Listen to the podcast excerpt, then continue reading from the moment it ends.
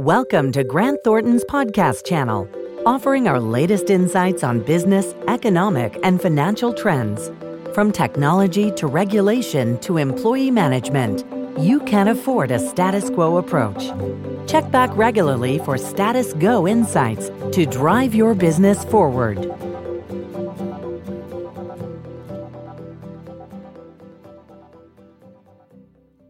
Today we're talking about audit quality and innovation with Trent Gazaway, National Managing Partner of Quality and Innovation for Grant Thornton. Trent, there's been a lot said about audit quality and innovation over the past few years, but how do you define audit quality? Uh, when I think about audit quality, I think first about an audit that meets or exceeds the applicable professional standards. I think I think those are table stakes. Beyond that, though, I think a quality audit does so, it meets those or exceeds those professional standards in the most efficient way possible. It minimizes disruption and it avoids late surprises. Uh, any good auditor is going to seek to do those things. And then finally, I think more than just delivering a, an opinion, an audit opinion on a piece of paper, a high quality audit is also going to deliver some insights to the client. A, good auditors learn a tremendous amount about their client's business and the industry that that business operates in. And so if you're a client, for example, of Grant Thornton, you, you should you should get benefit from that knowledge beyond just a pure opinions. So it's three things. Um, it's meeting or exceeding the applicable professional standards. It's doing so in the most efficient way possible. And then it's really delivering more than just an opinion, but delivering true insights to the client. Trent, you talked a little bit about efficiency in the audit. How are innovations in the audit process making the audit more efficient and putting fewer demands on the client as they prepare for the audit? I actually appreciate you asking me that question because I think when people think about efficiency in the audit through innovation, what they're thinking mostly about is how much time the auditor is spending and how much the audit is costing uh, from the auditor's fee perspective and that is certainly a, a, a, benefit of a more efficient audit. But I think actually the greatest benefit to the company is the efficiencies that the company gets, not having to spend as much time providing schedules and preparing schedules for the auditor. You know what we're doing today is we're trying to get extracts out of our client's system. You know, get our clients to run a report, give us an extract out of the system, and then we can automatically prepare the work papers and um, and reconcile them back to the system itself without the company having to spend a bunch of time going back and forth with Excel schedules and a bunch of questions and reconciling things and redoing things. So uh, well over well over half of the efficiency opportunity is actually available to the company itself through being a little bit less disruptive, which is what I was mentioning earlier. So there's less disruption and then because the preparation of work papers is of higher quality, um, there are fewer um, fewer questions later, and there are fewer surprises later. So all of that accrues ultimately to the benefit of the of the client. Much of the talk about audit quality innovation focuses on data analytics, artificial intelligence, robotic process automation, and other emerging tools. How are those tools changing the audit, and how do they improve quality? Yeah, the it's uh, everything that you just said is true. The, the best audit firms out there are driving consistency and quality and efficiency, and as I mentioned, insights through innovation. And that innovation is happening really in three areas. The, the first is data analytics. We've been heavily invested in this for, for a few years now. Um, we're, we're, talking about data analytics that goes to a level unlike anything that the audit has done before. We're, we're capturing every journal entry that hits the general ledger, the text related to those journal entries. That deep data analytic process helps us to better target our audit work.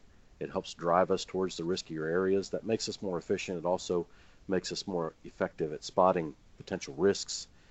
It also gives us that deep insight information that I talked about a minute ago, so we're able to deliver those insights better than, than ever. So uh, with data analytics, for example, with us at Grant Thornton, um, probably about a third of our audit clients will be using our, our, our deep analytics. Our engagement teams will be using those deep analytics this year, and uh, it's it's only going to explode from there. It's uh, it's really showing a tremendous amount of promise to improve the quality and the efficiency and the insights that the audit delivers. So that's that's the first one. The second is what we call robotic process automation. And that's not robots doing anything, that's computer programs that are automatically preparing work papers for us. They're they're taking the, the manual work out of preparing schedules, reconciling data back to its source, selecting samples, doing calculations, uh, making conclusions that are quantitative in nature, and leaving then for the auditor that stuff that requires human brain power or requires interaction with the client. And so that robotic process automation is driving incredible consistency because it produces the same looking set of work papers for every engagement um, and it drives a higher quality um, and efficiency and it allows our auditors to really focus then on those things that are most important. So we already have automations in areas like cash, uh, participant loan testing and employee benefit plans, uh, currency conversion, and we're in the process of piloting robotic process automation in some of our revenue testing, accounts receivable, inventory, fixed assets, and those uh, those areas of automation are uh, growing now. We're, we're, piloting now, but they'll be what I like to call release to the wild here uh, very soon, and so we're going to have a lot of our engagement teams using those things. So driving real efficiency and higher quality audits through automation. And then the final thing is artificial intelligence, and that's where uh, you, you may have heard or maybe seen some advertisements. There are firms out there that talk about artificial intelligence almost like an Avengers movie with Tony Stark talking to Jarvis. Um, that's not reality. What, what is reality is that we're using computers today to electronically read documents they know what phrases and words, and in some cases, even letter combinations to look for. And the computer is then able to read vast amounts of information in a very short period of time and then highlight the things that we need the humans to go back and dig deeper into and understand a little bit more. So it's really enabling us to uh, process a lot more information, a lot more efficiently, but more importantly, a lot more effectively. If you set a human down and tell them to read a 100 page document, you hope that they pay attention to every word they're reading. But when you have the computer doing it, you know that the computer is doing it as long as you've trained the computer correctly. And every day we do this, the computer gets smarter and smarter and smarter at recognizing these things. So uh, it's those three things that are driving all of this change data analytics, robotic process automation, and artificial intelligence. We, we have um, an artificial intelligence engine right now that searches for um, embedded leases and contracts. We're using artificial intelligence to compare documents to look to see where things are similar where they should be and where there are differences that maybe there shouldn't be.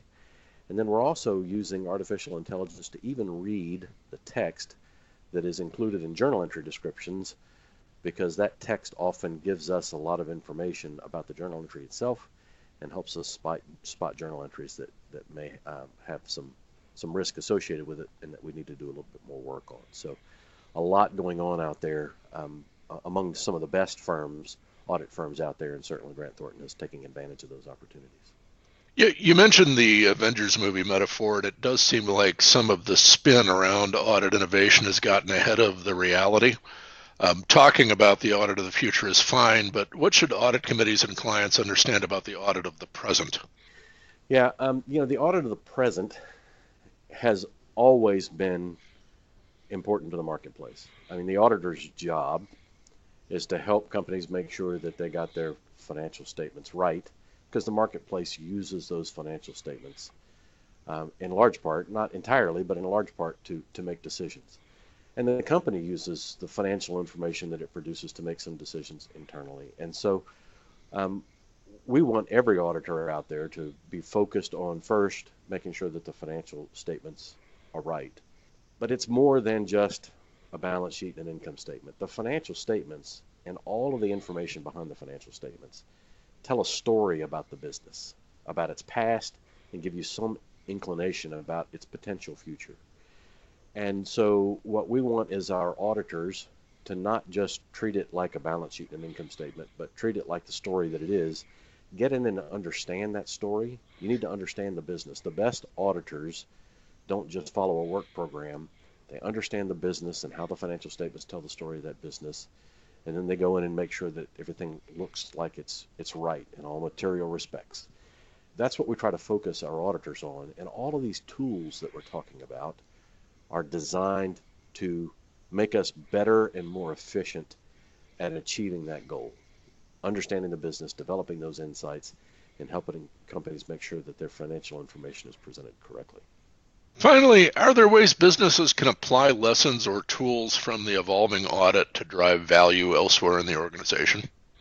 There are. I think you know the tools that we're using in the the audit, some of these innovative tools that I've talked about, especially the data analytics tools and the artificial intelligence tools, have application far beyond the audit. When when we look at some of the other things that management and um, and those charged with governance, the boards, the audit committees, the things that they are concerned about today are more than just the financial performance of the business. Uh, I think many people may have seen recently that the Business Roundtable, which is uh, comprises, I think, nearly 200 CEOs of some of the largest companies in America, uh, the Business Roundtable um, put out a new definition of the purpose of a business. The purpose of the business prior to this redefinition was all about providing benefit to the shareholders and they've redefined it now, at least as far as these roughly 200 CEOs are concerned, uh, to add in the the importance and the responsibility that the corporation has to society. Now, I think some of the listeners out there they may not all agree with that notion. They may not all agree that the purpose should be on the benefit of the shareholders, but the reality is is the marketplace itself is demanding this. That's the reason these CEOs have made this change. The marketplace is now expecting companies to be focused on corporate social responsibility, sustainability, greenhouse gas emissions, a whole host of different things around sustainability and social responsibility. And how then does the the corporation, any corporation, gain information to know where it sits in relation to other companies in its industry? And the way you do that, or way you can do that, is through analyzing the data that you have, analyzing the data that's as publicly available from other companies, and also using some of the artificial intelligence uh, engines that we have to be able to go in and search, search documents and look for things that may be indicators of, of opportunities to improve in sustainability or corporate social responsibility. So there is a ton of application beyond just the pure financial statement audit for some of these tools that auditors are developing. And I would encourage uh, companies to talk to their auditors about that and uh, and see if there aren't ways that, uh, or even other audit firms outside of their auditors, if there's a concern there about an independence issue, and uh, and use some of these tools to uh, to gather information that'll help them. Right, thank you, Trent, for your time today. Some interesting insights into audit quality and innovation and how companies may use that both inside and outside of the audit going forward. Thanks for listening to this Grant Thornton podcast. For more podcasts, search for Grant Thornton on iTunes. Leave us a review and tell us where your business needs insights now. Or visit www.gt.com for podcasts, articles, videos, and more. This content is not intended to answer specific questions or suggest suitability of action in a particular case. For additional information about the issues discussed, contact a Grant Thornton LLP professional.